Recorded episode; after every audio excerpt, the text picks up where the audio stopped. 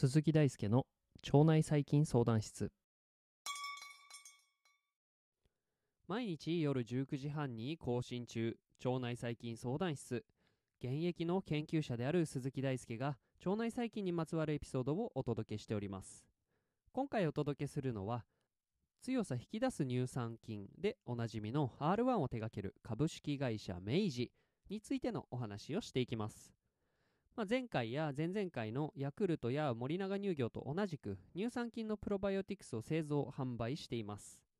株式会社明治は現在明治ホールディングスの完全な子会社として存在していてホールディングスには他に明治製菓ファルマ株式会社や KM バイオロジクス株式会社を含んでおります。商品の概要から製品開発に至るまで明治について掘り深掘りをしていきたいと思います。でまずは、まあ、今までのお話通りですね株式会社明治のこれまでについてお話をしていくんですけれど称号の変更とか明治グループの、えー、中での事業再再編を経ているので、まあ、結構複雑な過程を経ています、まあ、なのでまず関連会社であり創業が古い明治製菓ファルマ株式会社からお話を始めていくんですけれど明治製菓ファルマの前身である東京製菓東京菓子ですね、すいません。東京菓子株式会社は1916年に設立されました。なので、こちらももう100年の歴史を誇る会社となりますね。で、まあ、この明治製菓ファルマの前身である東京菓子株式会社はですね、えー、大正製菓株式会社との合併を経て、キャラメルやビスケットの製造などを行っていきます。で、大正製菓との合併と同じ年の1917年、東京練乳株式会社がここからさらに設立されています。森永乳業も設立当初1917年は日本練乳株式会社として練乳の製造を行っております。で、まあ、今回の、えー、株式会社明治についても、えー、元は、えー、極東練乳株式会社ということなので、まあ、これ練乳が結構盛り上がってる感じするんですが、練乳についての会社がここまで設立されていたのは当時、まあ、乳製品の消費の中で練乳の生産消費が非常に高かったということあとは戦争により輸出輸入ですね。が厳しくなっていたというのが要因として考えられます。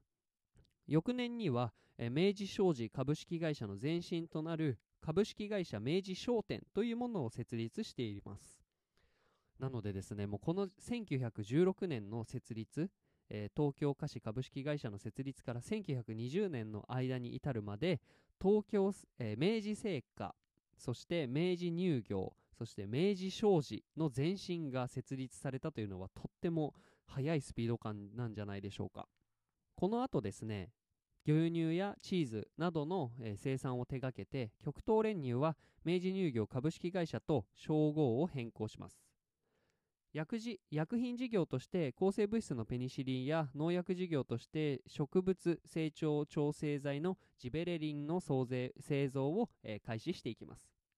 まあ、こうやってですねペニシリンとかあとは植物の成長に関しての、まあ、農業に発展するの発展に関連するような、えー、農薬の、えー、開発を行うとともにですねこの後もたゆまぬ、商品開発が続きましてまあ、よくおなじみかもしれませんね。このザバス、プロテインのザバスとか、果汁グミ、あとは明治の北海道十勝チーズ、あとはメルティーキッスなどヒット商品を世の中にどんどん生み出していきます。まあ、前後しますが、1972年の時点で明治製菓に明治商事は合併されまして、明治乳業には明治商事の乳製品部門が移譲されたということで、この時点で母体としては明治製菓と明治乳業になります。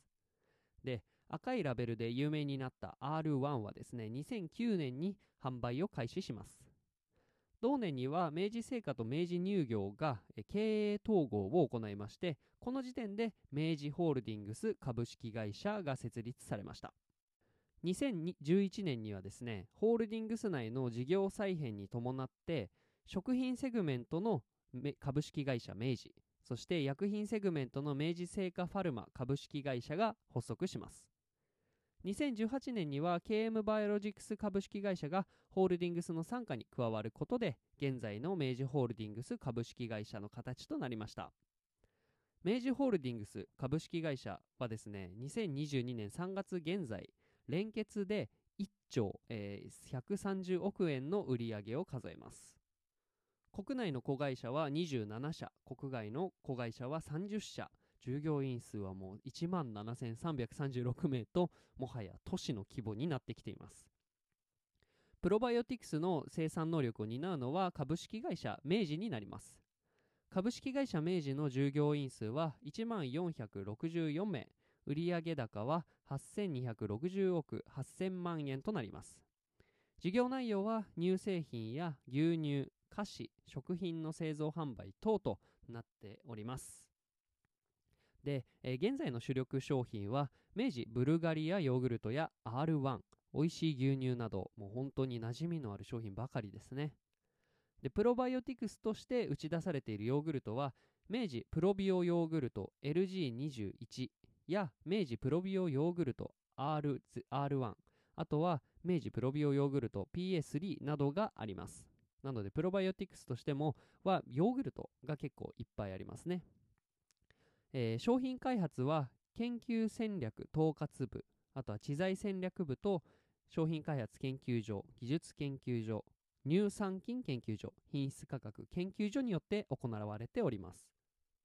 明治ブルガリアヨーグルトに含まれるのは LB81 乳酸菌と呼ばれるラクトバチルス属の、えーサブスピーシーズのバルガリスクス、えー2338株というものとあとはストレプトコッカスサーモフィラスの1131株の混ぜたものになっております、まあ、この混合ラクトバチルス属菌とストレプトコッカス属菌の、えー混ぜたものが LB81 乳酸菌と呼ばれて明治ブルガリアヨーグルトには含まれております。で LB81 乳酸菌には便秘改善効果があることが示唆されております。またあの赤いラベルでおなじみの R1 に含まれるのはラクトバチルス、えーブルガリクス。OLL1073R1 株であり、えーナチュラルキラー細胞の、えー活性増強効果とあとは風邪罹患リスクの低減が示す示唆されております。で生物学では前節のですねルイ・パスツールという大科学者が設立した世界的に有名な研究所であるパスツール研究所でも共同で R1 に含まれる OLL えー 1073R1 株は今研究されているということです。まあ、こう赤いラベルのあの手軽に摂取できる R1 は国内ドリンクヨーグルトの売り上げがナンバーワンであることから日常生活にプロバイオティクスを溶け込ませることに最も成功した企業であると言っては言っていいのではないでしょうかと、まあ、個人的には考えております。ということでですね以上 R1 やブルガリアヨーグルトを手掛ける株式会社明治についてのお話でした。今回の R1 やブルガリアヨーグルトそして明治のお話が面白いと思っていただけたらですね現在ジャパンポッドキャストアワーズのリスナー投票が始まっておりまして、えー投票フォームが概要欄に示されておりますので腸内細菌相談室で投票いただけるととっても今後の活動の励みになります。えー皆様と一緒に腸内細菌や腸内環境の知識を常識にしていきたいなと思っております。腸内細菌相談室は腸内細菌についてわからないことがあるあなたのために存在します。